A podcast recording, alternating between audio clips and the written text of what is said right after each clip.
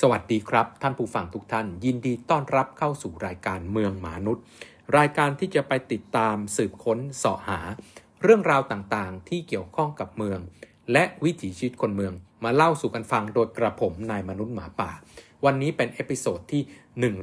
126 นะครับ shared mobility จะมาแทนรถยนต์ส่วนตัว เป็นความคิดของนักวางแผนเมืองนะครับ แล้วก็นักวางแผนจราจร กลุ่มหนึ่งที่กำลังแรงขึ้นมาเรื่อยๆนะครับว่าต่อไปเนี่ยเราจะไม่ถือครองรถยนต์ส่วนตัวแล้ว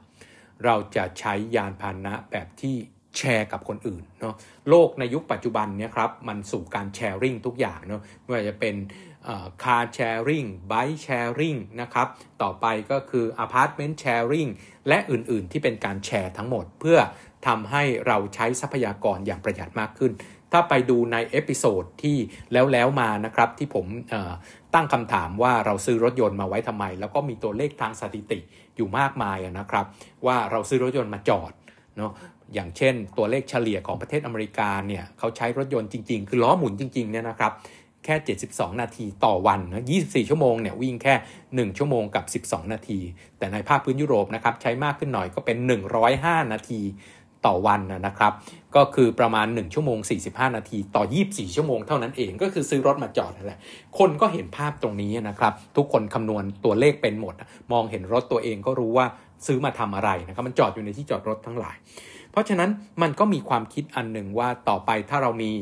คาร์แชร์ริงนะครับ รถยนต์ส่วนตัวที่แชร์กับคนอื่นได้ อย่างเช่นขอขออนุญาตเอ่ยชื่อนะครับ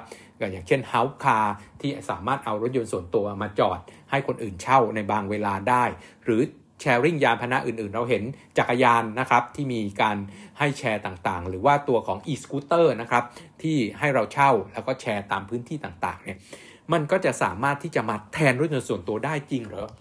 เราอาจจะมองเห็นว่ามันใช้ชั่วครู่ชั่วยามนะใช้บางเวลาเท่านั้นแล้วก็ลูกค้าหลัก ก็อาจจะเป็นลูกค้าที่ใช้ระบบขนส่งมวลชนเป็นหลักหรือเปล่านะครับแต่ว่ามันก็มีบทความอันหนึ่งที่ ถอดความนะครับออกมาว่ามันมีโอกาสทีเดียว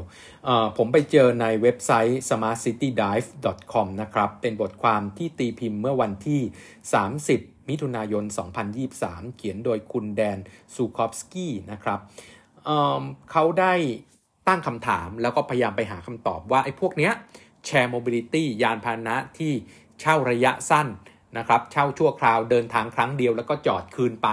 เนาะทั้งหลายไม่ว่าจะเป็นรถยนต์จักรยานสกูตเตอร์ และอื่นๆเนี่ยมันจะมีอิทธิพลหรือมีผลให้คนเนี่ยใช้รถส่วนตัวน้อยลงจริง ๆ หรือเปล่านะครับ ถามว่า shared mobility คืออะไรเนาะก็คือพวกพวกเช่าเป็นบางเวลาหรือว่าไรเฮลลิงนะครับอย่างพวกที่บ้านเราเรียกว่า Grab เนี่ยเนาะก็คือไปรับเราที่บ้าน เป็นแท็กซี่ที่ไปรับเราที่บ้านใช้ระบบต่างๆ เรียก เพราะฉะนั้นมันก็แก้ปัญหาขนส่งมวลชน เนาะแล้วเราก็ไม่ต้องถือครองรถยนต์ส่วนตัว เราก็ใช้พวกนี้มันวิ่งไปรับเราที่บ้านไม่เหมือนกับเราต้องมาขึ้นรถเมล์ขึ้นรถไฟฟ้าที่เราต้องตะเกียกตะกายออกจากบ้านเอง พวกนี้ไปรับเราที่บ้านและส่งถึงจุดหมายปลายทางเลยนะครับcar sharing นะอย่างที่ผมยกตัวอย่างพวก Haup นะครับ shared bike นะครับจักรยานให้ให้เช่านะอย่างเช่น ยกตัวอย่างปันปันนะครับ แล้วก็ shared e-scooter นะ e-scooter ที่ให้เช่าตามที่ต่างๆเนี่ยก็บอกว่าไอ้พวก shared mobility เหล่านี้เนี่ยสามารถที่จะเปลี่ยนเนาะ รูปแบบของการเดินทางในเมือง ในอนาคตอันใกล้นี้ได้เลยนะครับ แล้วก็เป็นการศึกษาวิจัยแล้วก็สำรวจความเห็นนะครับ จากตัวบริษัท McKinsey Center for Future Mobility นะครับ มันมีข้อมูลครับว่าเเมื่อเดือนธันวาคมปีที่แล้วเนี่ยได้มีการทำการสำรวจนะครับคนที่เดินทางในเมืองนะครับ30,000 คนจาก 15 ประเทศ แล้วก็พบว่า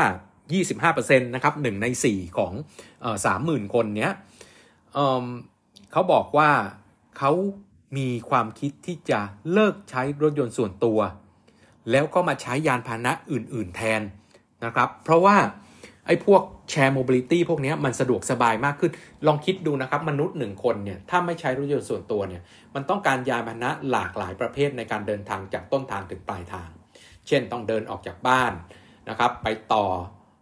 ระบบขนส่งมวลชนไปต่อลงแล้วต้องไปต่อวินมอเตอร์ไซค์และอื่นๆเนี่ยไอ้ความยากของตัวนี้มันอยู่ที่เวลาและต้นทุนนอกยานพาหนะที่ผมเคยเล่าให้ฟังแล้ว แต่ว่าไอ้ shared mobility เนี่ยมันมาช่วยแก้ปัญหาทำให้ไอ้ข้อต่อระหว่างยานพาหนะแต่ละประเภทเนี่ยมันลดอุปสรรคลงค่อนข้างมาก อย่างเช่น เราก็เห็นนะครับลงจากรถไฟฟ้ามาเจอจุดให้เช่ารถจักรยานอยู่ข้างๆเลย เนาะหรือจุดให้เช่า e-scooter อยู่ข้างๆเลย หรือว่าออกมาจากศูนย์การค้า ก็อาจจะเจอรถยนต์ให้เช่า หรือสามารถโทรเรียกนะครับ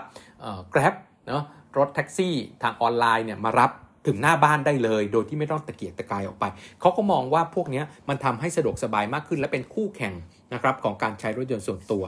ซึ่งเขาบอกว่าผลการสำรวจเนี่ยเขาตีความออกมาว่า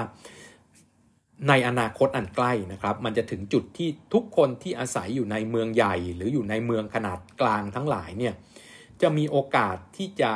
สามารถที่จะใช้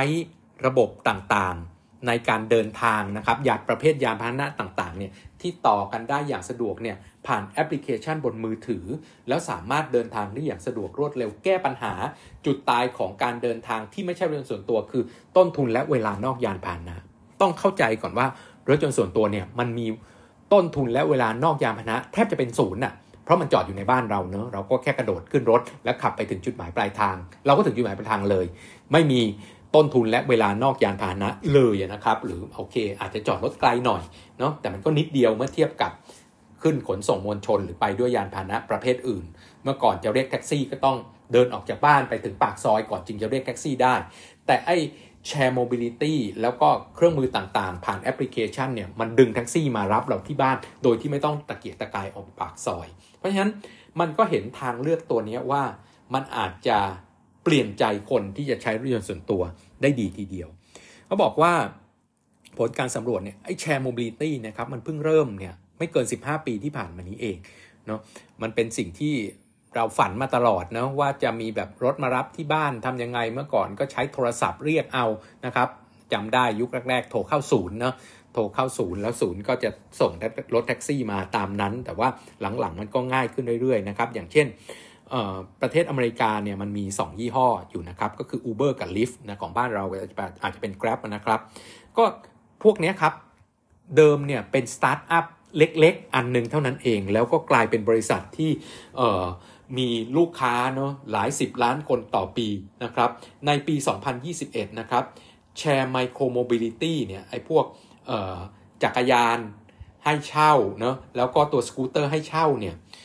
มีผู้เดินทางถึง 121 ล้านเที่ยวนะครับในประเทศอเมริกา แล้วจากผลการสำรวจของบริษัท McKinsey เนี่ย เขาบอกว่าตัวเลขนะครับ เพราะว่ามันต้องมีปรับค่าความ error ด้วยเนี่ยเขาบอกว่าประมาณ 27-30%ของคนที่ตอบแบบสอบถามเขาเนี่ยออบอกว่าจะใช้พวก ride hailing นะครับ ก็คือไอ Uber Lyft Grab นะเรียกรถมาหา แล้วก็ Micro Mobility ก็คือจักรยานแล้วก็สกูตเตอร์ให้เช่า แล้วก็ใช้พวก Car Sharing ที่เราไปเช่ารถขับชั่วคราวนะครับ สั้นๆ อย่างเช่นที่เราเห็น House Car อยู่เนี่ย เพิ่มขึ้นในอนาคตก็บอกจะใช้พวกนี้เพิ่มขึ้นในอนาคตแต่มันก็มีมุมกลับเหมือนกันนะครับ ประมาณ 7-14%นะตัวเลขประมาณนี้บอกว่าในอนาคตจะใช้ลดลงนะครับจากตัวเลขตัวนี้27-30%จะใช้มากขึ้นในขณะที่ 7-14%ใช้ลดลงแน่แน่นอนว่ามันต้องเพิ่มขึ้นแน่นอนนะครับ เพราะว่าสัดส่วนของคนที่จะใช้เนี่ยมันเยอะกว่าคนที่จะใช้น้อยลงหรือไม่ใช้นะครับ เพราะฉะนั้นเขาก็สรุปความได้ว่าจากผลการสำรวจเนี่ยเขาบอกว่า มีโอกาสที่จะเปลี่ยนจากเปลี่ยนการเดินทางนะครับจากยานพาหนะส่วนบุคคลรถยนต์ส่วนตัวเนี่ยมาเป็นแชร์โมบิลิตี้เนี่ยมากขึ้นแล้วก็เป็นประเด็นสำคัญสำหรับเมืองต่อไปในอนาคตนะครับ ต้องคิดดูก่อนว่าถ้าคิดว่ามันจะกลายเป็นการเดินทางหลัก หรือการเดินทางที่แบ่งเอารถยนต์ส่วนตัวไปเป็นจำนวนมากเนี่ยแน่นอนว่ามันจะต้องมีฟลีดหรือมีจำนวนรถเนี่ยเป็นจำนวนมาก เพราะพวกเนี้ย คนเดินทางปุ๊บจะต้องมีเลยเนาะลงมาจากระบบขนส่งมวลชนอันนึง แล้วจะต้องต่อจักรยานได้อย่างสะดวกรวดเร็ว และต้องมีจักรยานจอดอยู่ รอรับคุณเนี่ยเพราะฉะนั้นจำนวนเนี่ยมันต้องเยอะมากพอที่จะออรองรับการเดินทางได้อย่างเหมาะสมนะครับ แล้วก็มันต้องปรับปรุงอะไรในเมืองค่อนข้างเยอะ อย่างเช่นเปลี่ยนอาคารจอดรถทั้งหลายนะครับหรือพื้นที่จอดรถทั้งหลาย เป็นพื้นที่ที่จะเป็นจอดจุดจอดรถให้เช่าทั้งหลายแบบนี้นะครับแชร์โมบิลิตี้หรือว่าจะต้องมีพื้นที่ที่จะทำให้รองรับยานพาหนะพวกนี้ที่สำหรับเนาะทำความสะอาดซ่อมบำรุงเนาะแล้วก็จอดในช่วงเวลาที่มันไม่ได้อยู่ในเวลาที่เขาจะให้บริการ แล้วก็จะต้องมีเรื่องของจุดจอดต่างๆนะครับสำหรับยานพาหนะแบบแชร์ริงเนี่ยที่จะรับผู้โดยสารตามที่ต่างๆ เพราะมันแชร์กับคนอื่น เนาะเพราะฉะนั้นคุณจะไปจุดหมายปลายทางนี้ คุณอาจจะไปมากกว่า 1 คนทำให้ต้นทุนของคุณลดลง แต่ว่ามันมีจุดรับที่สะดวกรวดเร็วกว่าคุณ ไม่จำเป็นต้องตะเกียกตะกายมาหารถเมย์หรือป้ายรถเมย์หรือรถไฟฟ้าหน้าปากซอย ซึ่งอยู่ในระยะไกลนะครับ เพราะฉะนั้นจุดเหล่านี้จะต้องมีเพิ่มขึ้นในเมือง แล้วก็จะต้องควบคุมสนับสนุนดูแลกำหนดมาตรฐานนะครับสำหรับ องค์กรภาคเอกชนนะพวกนี้จะให้บริการโดยภาคเอกชนอยู่แล้วนะครับ ที่จะทำให้เขาสามารถให้บริการได้อย่างเหมาะสมและที่สำคัญครับ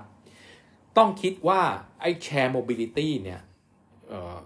Uber Lyft Grab นะรถแท็กซี่เรียกมาที่บ้านนะรถให้เช่าอย่าง Haupcar นะครับ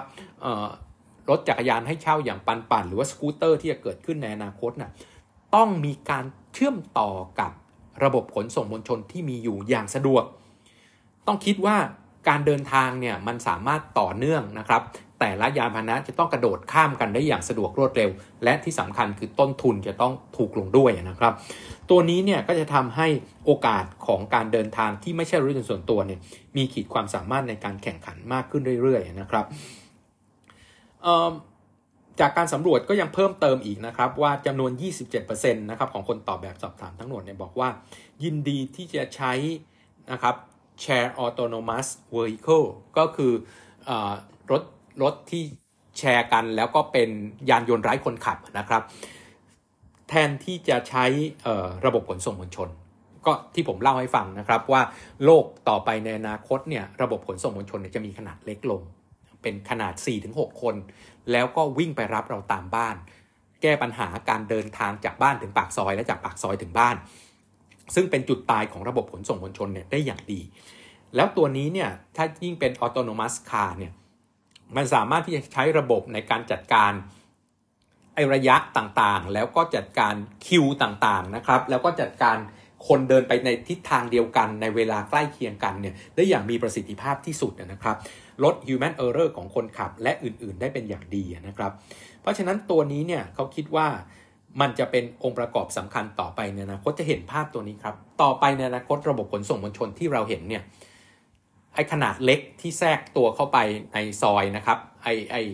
พวกเป็น feeder ต่างๆเนี่ยจะหายไป เขามองจะแบบแบบนี้นะครับ feeder ต่างๆ จะหายไประบบขนส่งมวลชน บนทางวิ่งเฉพาะนะจะจะอยู่เนี่ยจะเหลือระบบขนส่งมวลชนบนทางวิ่งเฉพาะที่วิ่งบนสายหลักหรือสายประธานเท่านั้น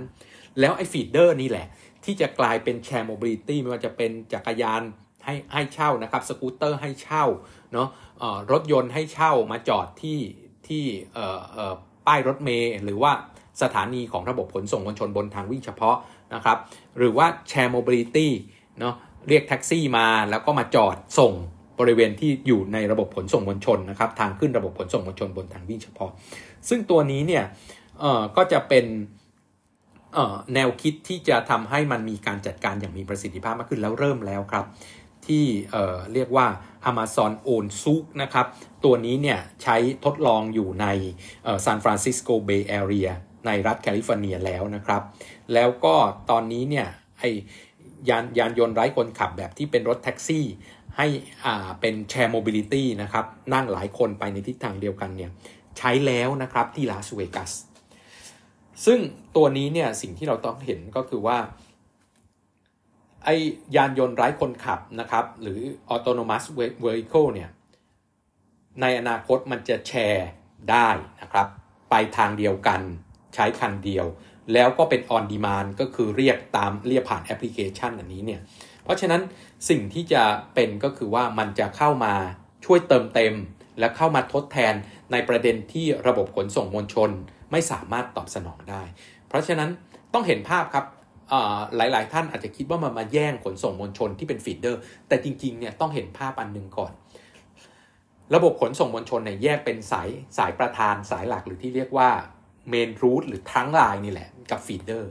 ไอ้ที่ขาดทุนเนี่ยนะครับส่วนใหญ่ขาดทุนที่ feeder เราจะเห็นว่ารถไฟฟ้าอย่างรถ BTS ของบ้านเราเนี่ยหกแสนถึงแปดแสนเที่ยวคนต่อวันเนี่ยมันคุ้มค่าในการให้ให้บริการของมันเองนะหรือรถ MRT นะครับ ที่วิ่งอยู่สองแสนถึงสามแสนเที่ยวคนต่อวันเนี่ย ตอนนี้อาจจะใกล้ๆสี่แสนแล้วเนี่ย มันก็คุ้มของมัน แต่ว่าปัญหาที่ขาดทุนของระบบขนส่งมวลชนเนี่ยอยู่ที่ feeder แล้วพอ feeder คนน้อยปุ๊บความถี่ก็ลดลงตามไปด้วยนะครับ เพราะฉะนั้นความสะดวกในการใช้งานตามความต้องการของลูกค้าหรือผู้โดยสารเนี่ยมันก็ลดลง เพราะว่ารถมันต้องวิ่งห่างอะ่ะ เพราะว่าความความถี่ของการ ขึ้นรถมันน้อยเนาะ feeder ก็วิ่งไปในที่ที่มีความหนาแน่นต่ำและอื่นๆนะครับน้อยกว่าผู้โดยสารน้อยกว่า trunk line แน่นอน เพราะฉะนั้นปัญหาที่ขาดทุนอยู่ที่ feeder เพราะฉะนั้นเขาก็คิดว่าไอ้ที่จะแชร์ vehicle เนาะ Shared Mobility เนี่ยจะมาเติมเต็ม และแก้ปัญหาไอการขาดทุนของ feeder ตรงนี้เพราะกลายเป็นเดินทางส่วนบุคคลเช่าใช้เป็นครั้งครั้งไปนะครับ ซึ่งตัวนี้เนี่ยก็มีแนวคิดอีกอันหนึ่งเรียกว่า vertical subscription ก็คือแทนที่จะรับทุกคนก็กลายเป็นว่าเป็น subscribe ไปสมัครเป็นสมาชิกไว้นะแล้วคุณก็สามารถใช้รถมีหลายยี่ห้อนะครับ เริ่มทดสอบทดลองทำคือคุณแทนที่จะซื้อรถนะคุณไม่ต้องซื้อคุณเป็นสมาชิกของรถยี่ห้อนี้เนาะแล้วก็จ่ายเป็นรายเดือนนะครับ เป็นเรื่องของอค่าใช้เป็นรายเดือน เพราะฉะนั้นมันก็คล้ายๆกับการลีสเนาะการเช่าระยะยาวมาใช้ ซึ่งก็รวมทั้งเงินประกันเงินค่าบำรุงรักษาไม่ต้องบำรุงรักษาเองเนาะแล้วก็ใช้ในระยะสั้น เพราะฉะนั้นมันอยู่มันสามารถแก้ปัญหา การเช่าระยะสั้น แล้วก็การเป็นลิสต์ระยะยาวได้อย่างเหมาะสม เพราะตามการใช้งานจริง ๆ เท่านั้นเอง ซึ่งตอนนี้เนี่ยไออันนี้ก็เป็นการแค่ทดสอบทดลองนะครับ แล้วก็หวังว่าจะประสบความสำเร็จในอนาคต ประเด็นสำคัญที่เขาบอกว่าคนเนี่ยเปลี่ยนมาใช้ Shared Mobility มากขึ้นเนี่ยเพราะว่าราคามันต่างกับรถยนต์ส่วนตัวค่อนข้างมาก ค่าเฉลี่ยของรถยนต์ส่วนตัวนะครับในประเทศอเมริกาเมื่อเดือนพฤษภาคมปี 2023 เนี่ยค่าเฉลี่ยอยู่ที่ 48,000 US ดอลลาร์ต่อคันนะครับ จากผลการสืบค้นในการเก็บข้อมูลของ Kelly Blue Book นะครับเขาบอกว่าไอ้ราคาเนี้ยมันแพงมาก เมื่อเทียบกับการใช้ Shared Mobility เพราะฉะนั้นพอราคากลายเป็นตรงนี้ราคามันกลายเป็นห่างจากการ Shared Mobility มากเนี่ยโอกาสของ Shared Mobility ก็เกิดขึ้นตามมา แล้วก็ประชาชนผู้ผู้ผู้บริโภคเนี่ยให้ความสนใจต่อเรื่องของประเด็นเรื่องสิ่งแวดล้อมประเด็นเรื่องการปล่อยแก๊สมลภาวะต่างๆนะครับ แล้วก็ การที่มีรถยนต์ส่วนตัวเนี่ยแน่นอนว่าต้นทุนในการผลิตต่างๆนะครับ นอกจากราคาสูงแล้วก็ยังเป็นไม่เป็นมิตรต่อสิ่งแวดล้อมอีก เพราะฉะนั้นสิ่งที่จะเกิดขึ้นในอนาคตเนี่ยโอกาสของ Shared Mobilityไม่ถือครองรถยนต์เช่าใช้เป็นบางเวลามาแล้ว แต่ว่าก็ยังมีคำถามอีกหลายคำถามนะครับ ว่ามันจะประสบความสำเร็จไหม เราจะเห็นว่าในมหานครใหญ่ ๆ เนี่ยหลายๆ คนเนี่ยเดินทางด้วยระบบขนส่งมวลชน ไม่ได้ถือครองรถยนต์ส่วนตัวอย่างเช่นนิวยอร์กปารีสลอนดอนอะไรอย่างเงี้ยครับแต่เวลาเขาจะเดินทางไกลๆ นานๆ ครั้งเนะเดินทางไประหว่างเมืองหรือเดินทางไกลเขาก็ค่อยเช่ารถเป็นครั้งๆ อันนี้คือข้างหนึ่งที่Shared Mobility มีโอกาสมากทีเดียวที่จะเป็นไปตามที่บทความนี้ได้ได้บอกไว้ แต่อีกข้างหนึ่งนะครับที่น่าคิดก็คือว่า เราก็เห็นพวก Shared Mobility หลายรายเนี่ยเจ๊งอย่างเช่น share bike sharing ในจีนนะเราก็เห็นภาพเมื่อหลายปีที่แล้วมันบูมมากนะครับ เรียกว่าจากศูนย์เป็น 4 ล้านคันนะครับจักรยานให้ให้เช่าจากศูนย์เป็น 4 ล้านคันเนี่ยใช้เวลาเพียงแค่ 6 เดือน แล้วก็ใช้เวลาเพียงแค่ 6 เดือนหลังจากนั้น เจ๊งไม่เป็นท่าเหมือนกัน เพราะว่ามันไม่ตอบสนองความต้องการของลูกค้า จริงๆนะครับเราก็เห็นจักรยานหายจักรยานถูกทิ้งไปแม่น้ำเอามาใช้แบบโกงมาใช้บ้างและอื่นๆเนาะแล้วมันต้องมีฟลีดใหญ่พอปัญหาของการเดินทางในเมืองเนี่ยก็คือว่า คนมันมักจะเดินทางไปในทิศเดียวกันในเวลาเดียวกันนะครับ เราจึงมีเวลาเร่งด่วนเช้าเร่งด่วนเย็น แล้วก็พูดถึงอินบาวกับเอาบาวอะไอ้นี่คือความยากของ Shared Mobility ที่ยังต้องตั้งคำถามใหญ่ ๆ ว่า คุณสามารถจัดการไอ้ Shared Mobility inbound กับ outbound เนี่ยได้ทันเวลาหรือเปล่า demand มันเปลี่ยนไปในแต่ละเวลาคนเอารถมาแล้วตรงนี้ที่หนึ่งเอารถไปทิ้งไว้ตรงนี้เนี่ยแต่ว่าแล้วมันกลับมารับคนอีกกลุ่มหนึ่งยังไง หรือต้องมีรอรับไว้เพียงพอมันจัดการยังไงที่จะทำให้ยานพาหนะให้เช่าทั้งหลายเนี่ยไปปรากฏตัวอยู่ในบริเวณ และเวลาที่คนต้องการ จริง ๆ จึงมาแทนรถยนต์ส่วนตัวได้ ก็เป็นเรื่องที่น่าสนใจครับ วันนี้ก็ต้องลาไปแค่นี้กับเมืองหมานุด และกระผมนายมนุษย์หมาป่า แล้วพบกันใน episode ต่อไป สวัสดีครับ